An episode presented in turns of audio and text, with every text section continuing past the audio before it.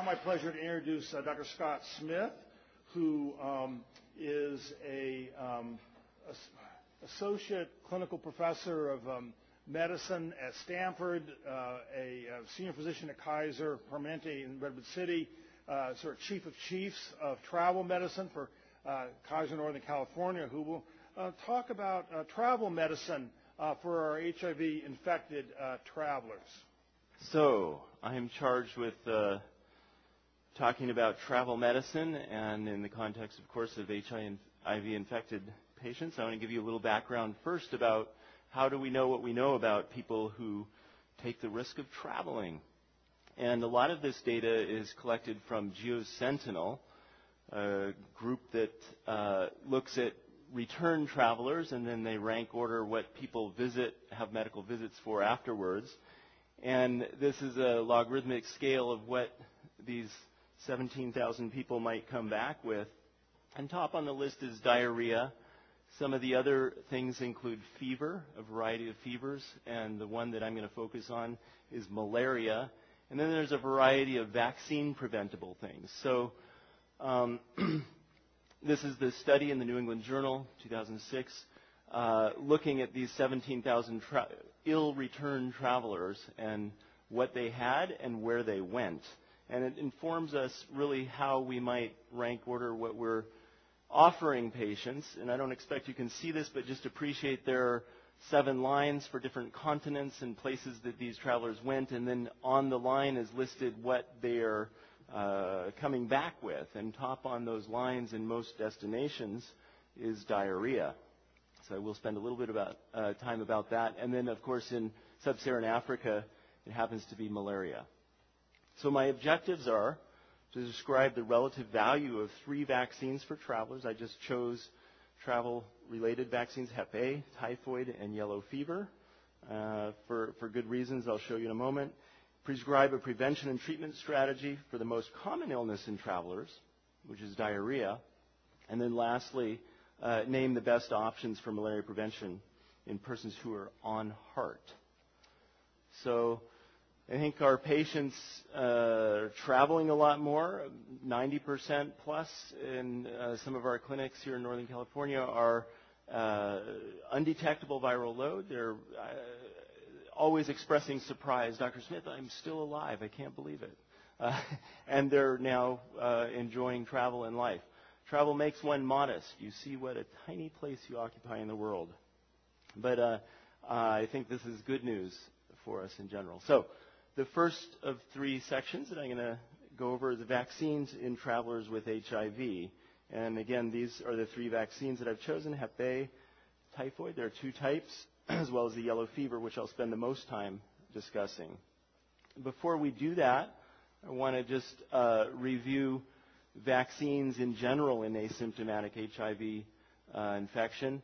And uh, patients with CD4 counts of 200 to 500 should be considered to have a limited uh, have limited immune deficits, and therefore you can proceed as you would with most any other person. CD4 counts increased are um, increased by antiviral drugs rather than the nadir count should be used. And as uh, we all know here, we used to think of nadir counts as the, the danger sign before doing anything and uh, future risk, but we know that that's not the case, and we use their current CD4 count.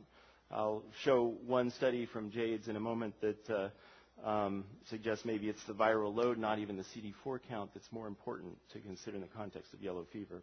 The exact time uh, at which reconstituted lymphocytes are fully functional isn't well defined, but um, most clinicians would recommend that you uh, uh, wait three months after reconstitution before both the administration of these vaccines, but also recommending uh, travel when you might be at risk for some of these infections.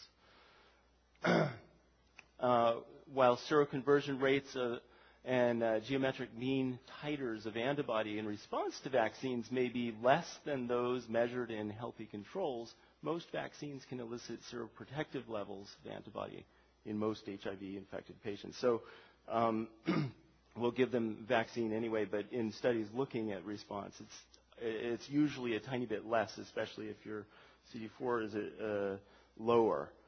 Um, and then we talk about these blips, uh, transient increases in HIV viral load, which are associated with vaccination, but they go back to baseline. Really, it's probably inconsequential, so uh, don't worry about that. Um, severe immunocompromised patients, patients with CD4 less than 200, and AIDS defining illness or clinical manifestations of symptomatic HIV are considered to have severe immunosuppression, should not receive live attenuated viral or bacterial vaccines. And two of those I'm going to speak to in a moment. And the response to inactivated vaccines will also be suboptimal. So if you can, wait three months, you know, once you're reconstituted before offering these vaccines, or if you were given a vaccine while their CD4 count is lower than CD4, you might consider repeating that in the future once they're, they're back.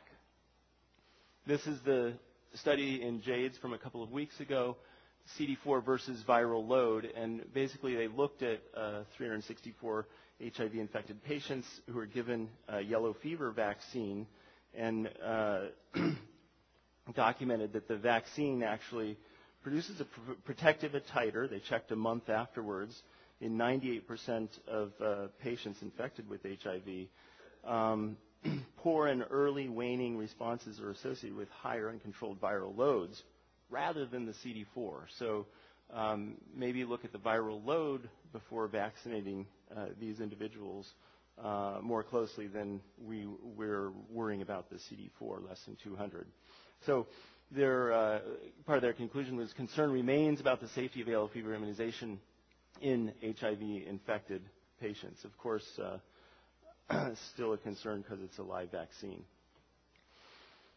Newly diagnosed treatment naive patients with CD4 counts less than 200, travel should be delayed. I mentioned this um, until they're reconstituted if possible. And this delay minimizes not only risks for getting vaccinated, but also, of course, uh, risks with exposure to these um, various illness, potential illnesses during travel. The other question that comes up is about household contacts. If uh, you're vaccinating somebody in the household of a patient with HIV, AIDS, or severe immunocompromised status, uh, we should not worry about giving any live vaccine, with the one exception of the, the flu. Um, the atten- live attenuated flu uh, vaccine is the only one formally that uh, you would want to uh, avoid in household contacts for severely immunocompromised patients. Um, there are a few controlled studies on clinical efficacy and effectiveness of vaccination in patients on HAART. Uh, we do it all the time. There are recommendations I'll show you in a moment. Um, for that, uh, published data indicate that HAART restores vaccine immunogenicity. So again, waiting that three months um, maybe maybe uh, get a, get a better response. So despite effective HAART, responses remain often suboptimal um, relative to HIV infected um, or relative to HIV negative individuals, although they may improve with larger and more frequent doses. And that's uh, being studied and reviewed in the context of the, the Varivax, the vaccine against varicella. That was a lot of words, a lot of type. I hope you're still awake. You with me? So this kind of summarizes the uh, vaccines. When people come to us for travel, we want to make sure all their routine vaccines are, of course, up to date. And then HIV-specific vaccines, including Hep B, varicella zoster. This is recommended in some countries, not yet ours. And uh, pneumococcal vaccines are uh, uh, given. And then the travel vaccines, particular to exposures in the destinations, include I think universally hepatitis A, but um, typhoid, yellow fever, and then a variety of uh, rare infectious diseases, including rabies, meningitis. Um, some places, England, for instance, recommends meningococcal C vaccine uh, for all HIV positive uh, patients anyway, never mind travel. So, first vaccine that I'm going to review, hepatitis A. all HIV patients, this is my opinion, all HIV patients should have this as a matter of routine if their titers are negative. And I think most of us do this. It isn't an official ACIP recommendation. Um, and the other question that comes up around this is, well, do I revaccinate them? I've been seeing this patient for 15 years. They're about to go off to South America. The answer is there's no recommendation to revaccinate. Like many of the other 10 years later, um, after you finish the initial series at zero and six months, you're done. And so feel confident then about hepatitis A uh, vaccine. The next one that I want to talk about is uh, yellow fever. Um, by the way, it's called the Yellow Book. The CDC makes a Yellow Book because of this uh, disease and uh, this vaccine. And um, travelers with severe immune compromise should be strongly discouraged from travel to destinations that present a true risk for yellow fever. This is the CDC uh, words recommendation. If travel to an area where yellow fever is recommended and is unavoidable, then the vaccine is not given. Then you're to instruct the patient to avoid uh, contacts with mosquitoes or prevent uh, mosquito bites, but also um, you can give them a vaccine waiver. Um, so that's pretty easy to do. There is just a sentence or two that, that says this is to certify that immunization against yellow fever is contraindicated because of the following conditions.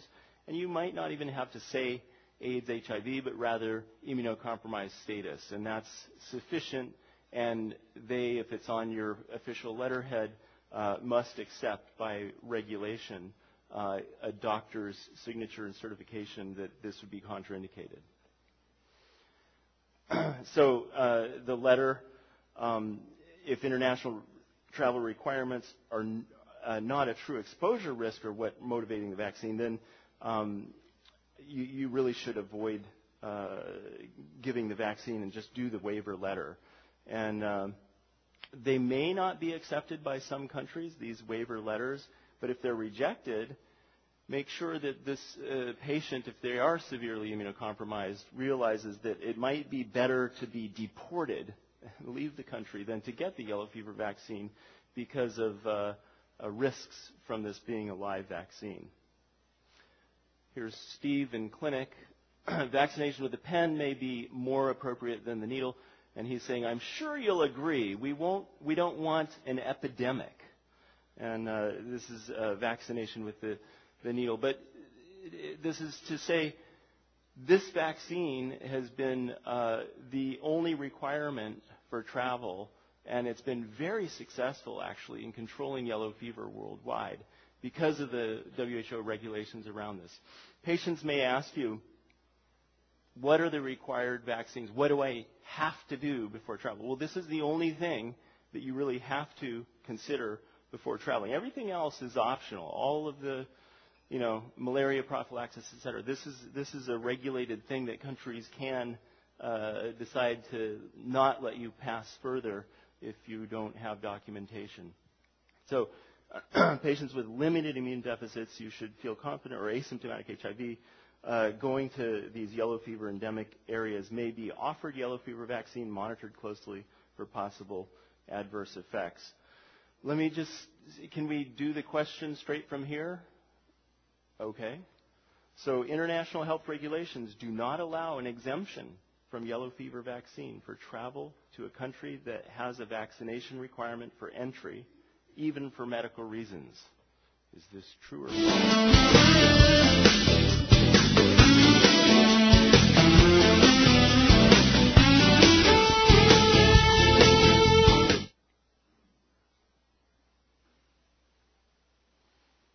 Good. False. So you don't have to uh, vaccinate.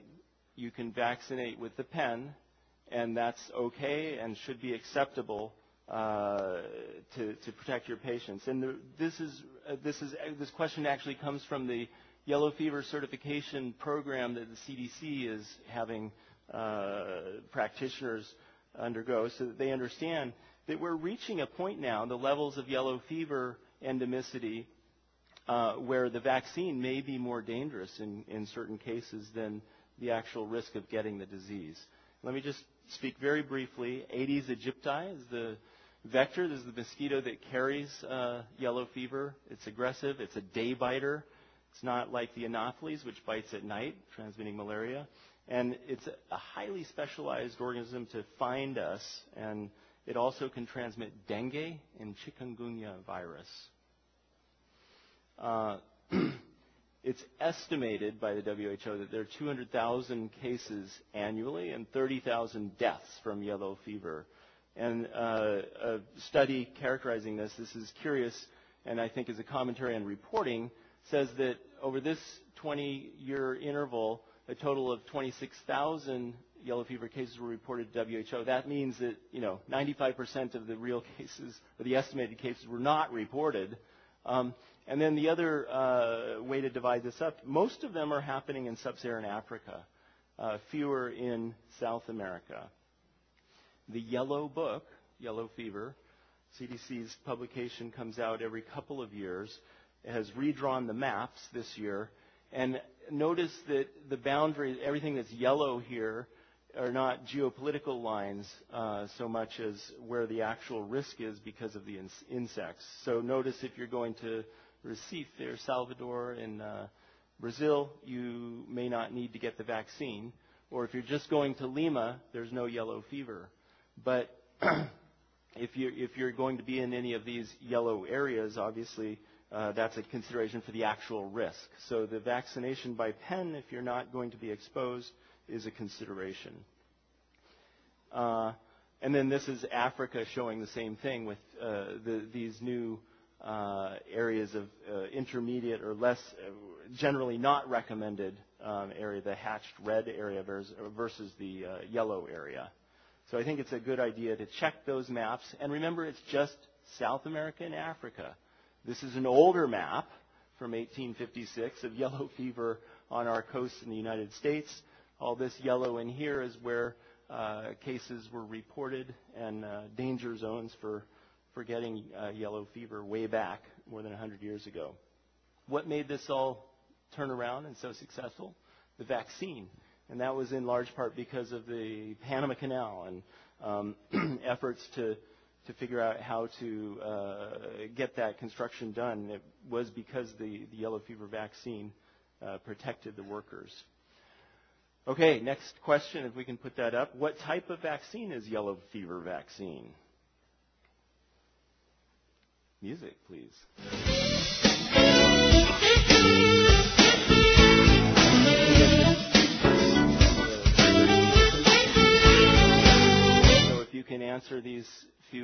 Simple questions, uh,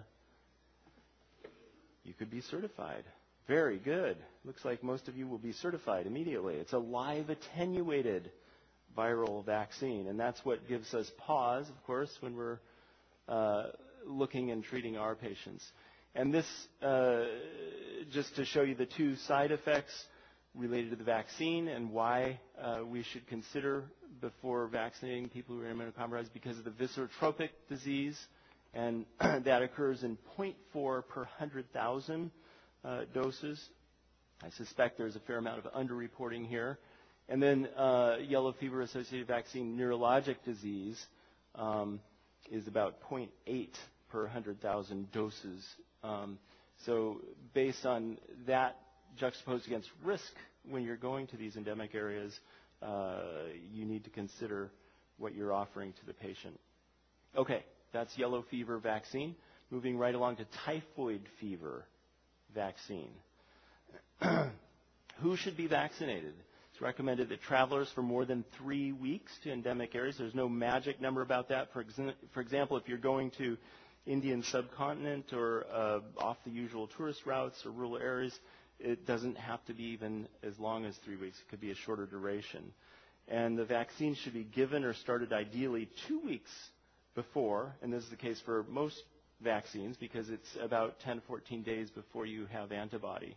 By the way, um, back to the yellow fever, the, it's, you're certified, you have to have the vaccine within 10 days to enter the country. So you have to anticipate 10 days prior and get the vaccine to uh, enter an endemic uh, country.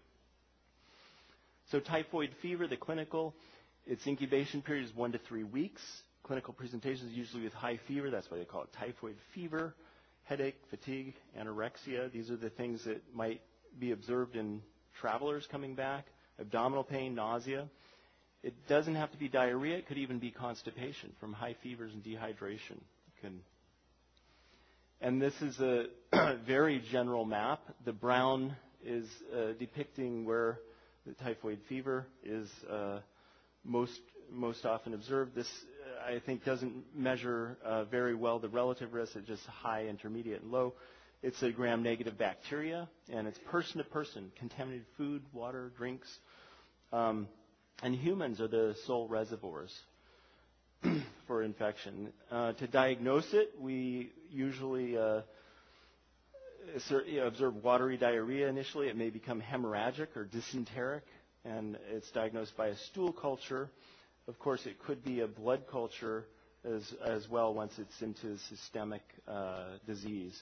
And it's associated in California mostly with un, undercooked uh, food, especially eggs and chicken and a number of other things, watermelon sprouts, etc. and just to be clear, this is uh, my backyard. I have two chickens, and I don't collect the eggs. I send my son out to do it. And they're known as Samantha and Eloise, my, my chickens, and collectively Salmonella. So this is where they live. if you wash your hands, you can prevent this, of course, but you're not going to easily, uh, you know, be able to avoid it, even if you're a careful eater. Uh, and, and do all the right things in carbonated beverages, avoid ice, you can still get it. This is just to clarify, I do have two kids, uh, not Sam, not Ella, but these are my chickens named Sam and Ella. I have students uh, who are confused about my, I'm funny, but not that funny. So the, the disease, I mean, the, the vaccines to prevent this are two. One is a live oral uh, attenuated vaccine. That's the one that I recommend people to take in general if they can. Again, considering immune status, et cetera. So the, why? Uh, because it lasts longer. It's five years. And it's a little bit more inconvenient. You have to take a pill, and you have to refrigerate that pill, and four doses, zero, two, four, and six days. Um, and you have to do this, of course, like all the vaccines, at least a week prior. The injectable, much much easier. It lasts two years. It's not live, and uh, uh, it only lasts, uh, I said, two years, and it's a single dose. So that's that's much easier. So those are the typhoid vaccines. This is Joel, just back from uh, Brazil.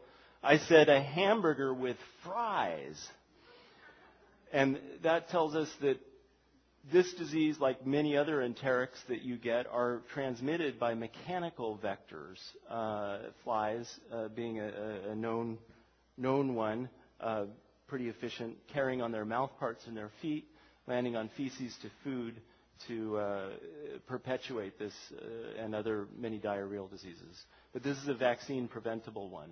Um, okay, that transitions us very nicely into diarrhea. So uh, enteric infections. Many foodborne and waterborne infections, such as those caused by Salmonella, Campylobacter, Giardia, Cryptosporidia, can be severe and become chronic in immunocompromised people, of course.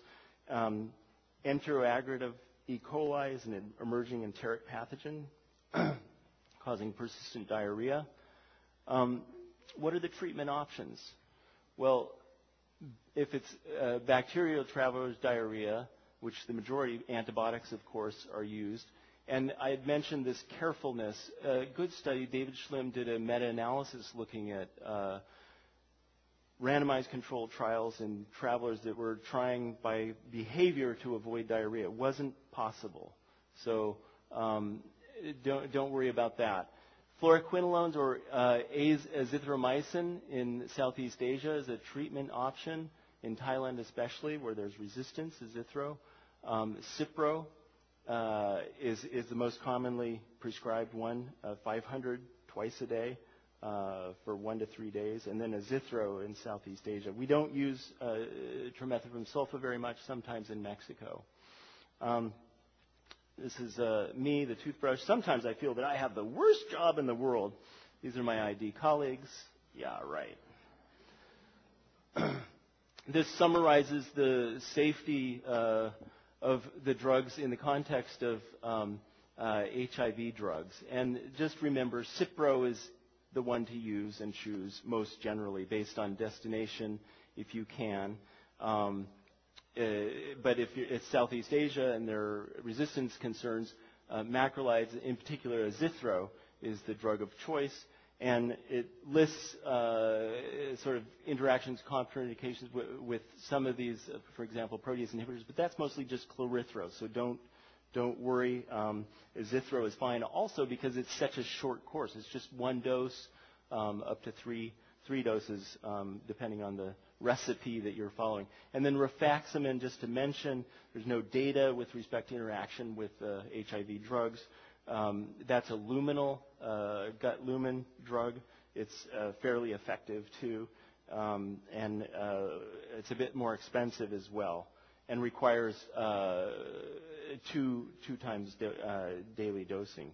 What about prophylaxis? Well, the best prophylaxis that I mentioned was the vaccine because it requires no behavior onward, but um, it's not recommended in general. There's side effects with it. There's drug resistance questions and uh, you got to weigh uh, the use against just prompt early self-treatment. So um, it also might contribute to poor judgment and adventurous eating. Um, prophylaxis, though, with non-antibiotic things, probiotics, it's been studied, uh, doesn't doesn't uh, it's not inconclusive. There's not, no recommendations about that. And then bismuth subsalicylate or Pepto-Bismol, two tablets QID. So before each meal, two tablets, and then at bedtime. This is good, almost to the level of uh, antibiotics. And there are a few uh, side effects to take note of. Might turn your tongue black, your stools black, and it decreases antibiotic absorption. And also, of course, there's aspirin content to worry about. Sorry, the E. coli burger is to go only. so, if you were getting the to go problem, the TD management, which is the standby treatment uh, with antibiotics, usually Cipro or Azithro, and anti-motility agents have been studied and looked at uh, and are safe in in uh, this context. So if you're having uh, issues, you have to get on the airplane, it is okay to take that loperamide. And the other uh, thing that we like to let travelers know about is the the uh, oral rehydration. Okay, last we have malaria, a huge topic to cover in three minutes. Do you think I can do it? so, um, immunocompromised travelers to malaria endemic areas should be prescribed appropriate drugs, just like everybody else. Okay. Of course, if they're on HAART, there are a couple of considerations that I will mention, but the usual things must be considered. Um, the, uh, special concerns with with travelers with HIV, though, the drugs used for malaria chemoprophylaxis may interact. I'm going to show you a chart about that. And also, if you are co-infected, disease may be more serious. And that's uh, a study in Uganda recently shows that that, that, that is the case. Um, okay. This is the uh, big chart that kind of goes over which HAART uh, regimen drugs that you would uh, potentially be on would interact. And if you look at this and, and take from the bottom up, uh, you want to consider first chloroquine. If you're going to chloroquine sensitive area, that's the easiest safe drug. There should be no trouble with interactions. Doxycycline is the uh, next one to consider on my list, going up the list here. Uh, no clinically significant interactions are expected. Protease inhibitors um, or, or others for the most part. And then uh, atovaquone or Malarone is a, a once-a-day drug that's actually gone generic just last November is another uh, uh, good option, but obviously you can see has some uh, interactions and considerations with uh, protease inhibitors and NRTIs. Um, and this is basically what I just said in text. Uh, so the other thing to consider, though, is the relative risk depending on where you go. And this illustrates that uh, fever in the return traveler, majority of which is in Africa, sub-Saharan Africa, um, uh, malaria. Uh, there's a big difference between malaria areas in the Caribbean versus uh, and South America even and Africa. Some people in this is Southeast or South Asia. Some people wouldn't even give uh, malaria prophylaxis. The British, for instance, in travelers to India, because of the trouble and the extra expense and so on, um, and, and relatively lower risk. And most of it's Vivax, and you're not going to die from it. Uh, so uh, we, we, we still um, advise travelers, uh, however, even to India. Um, personal protection for uh, prevention, mosquito avoidance, so bed netting, insect repellents, permethrin impregnated clothing. These are all good things as well to avoid uh, dengue and uh, chemical prophylaxis. And there's the short list. And I am going to show this one last slide here, Steve. Thank you. this is the area in Southeast Asia that has a lot of resistance, and uh, might be considered, or doxy to use in there. And then I put these in order of consideration in the HIV traveler, chloroquine, doxy, and mefloquine, if possible, because that's now available generic. Uh, um, I'm, uh, I'm, sorry, and Malarone is, Malarone is the third one. I put them in order they showed up. Uh, and then Primaquine. The rest of the, the, the details about um, uh, these, these drugs are in your handout, so I'll let you sort through uh, that. But the one thing about Doxy, because I promoted it so high, hide your eyes here, but uh, this is photosensitivity, um, something to consider uh, with doxycycline, especially going to these sunny places. So I'll, I'll leave you look at the, the drug charts comparing these, but uh, thank you very much. It was a pleasure to come. Shall I sit down? Yeah, have a seat. We have time for a few questions. Uh, while the questions are coming up, um, since you um, focus on vaccine preventable diseases, can you give us a brief update on where the malaria vaccine uh-huh. may or may not be? I think there's some more recent more encouraging, possibly. Yeah, so there's a uh, sporozoite vaccine. Uh, it's not here yet. There are a lot of studies still in uh, uh Africa about this. Um, it's it's uh, the efficacy levels. I think what people would be interested in are pretty low, on the order of circumcision for HIV. Um, you know, uh, 40 to 50 percent maybe. And um, it's it's also really specific in the how long it lasts is is questionable. So there's no role at this point at all for travelers. Okay. Not even being studied in that context. And then uh, a question about um, CD4 counts. Again, I think you alluded to both CD4s and viral loads, but is sort of 200 your cutoff for safety for yellow fever vaccine and yes. and for other live vaccines like the oral typhoid? Yes. So 200 is the cutoff that the CDC likes to use. And another question, you, were, you sort of alluded um, to hepatitis A, but many um, organizations recommend, because of the risk of motor vehicle accidents and hospitalizations with trauma, Hep B uh, immunity. And obviously, all of our patients, uh, with or without diabetes, but with HIV, should be um, uh, immune to Hep B. That's but right you didn't.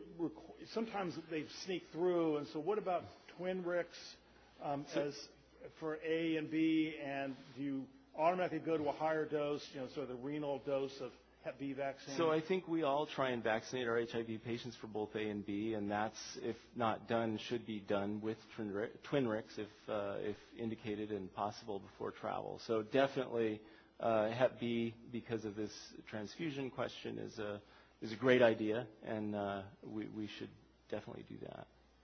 Um, one of the uh, questions deals with should we be documenting immunity to A and B post vaccination for travelers? I mean, no. Okay, it's just. just that's get based it. There, on there are opinion, couple, based on. there, well, there are a couple of groups I think that are formally recommended for Hep B. I'm thinking to be uh, checked for seropositivity, and those are healthcare workers and people on renal dialysis. But other than that, you know, we don't even check HIV or travelers for response to the vaccine, so don't worry about it.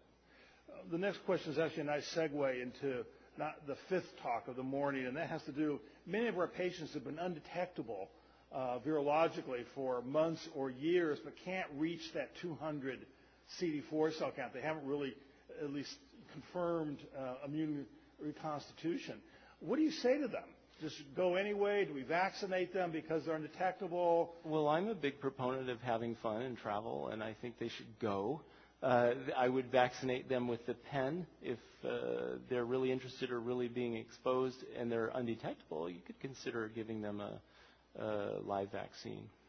And one of the questions um, leads to an issue that certainly patients bring up with me a lot, and that is um, you alluded to maybe not stating HIV in the um, uh, letter. Yes. Um, uh, sort of um, um, uh, So- yellow fever exemption.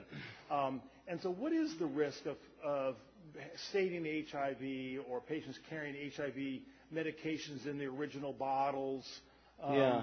Uh, in terms of some of these countries, do you have I any think, sense? yeah, I mean, I've heard some horror stories about that, and I think that's changing. I think that there's uh, that's that's less of a common thing that you would hear that you you've been stopped in China or Egypt or wherever, you know, because of uh, HIV diagnosis. Um, I, I think uh, you don't need to mention it in that letter, and saying immunocompromised status because there are so many of them is sufficient. Um, if you want to be explicit, fine.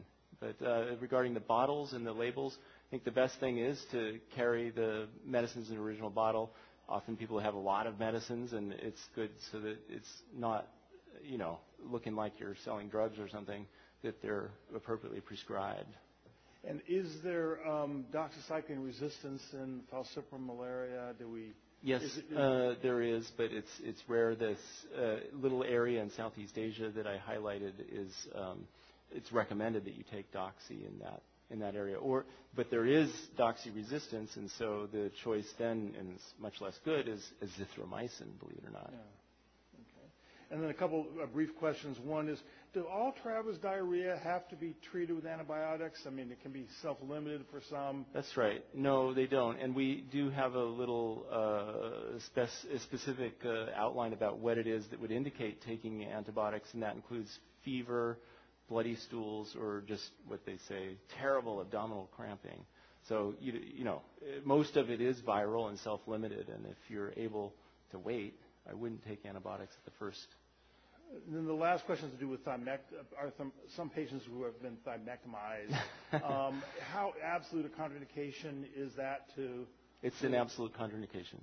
Yeah. For So if you have a thymectomy, then don't give yellow fever Right. vaccine. Good. Okay. Thank you very much. Great. Thank That's you. great.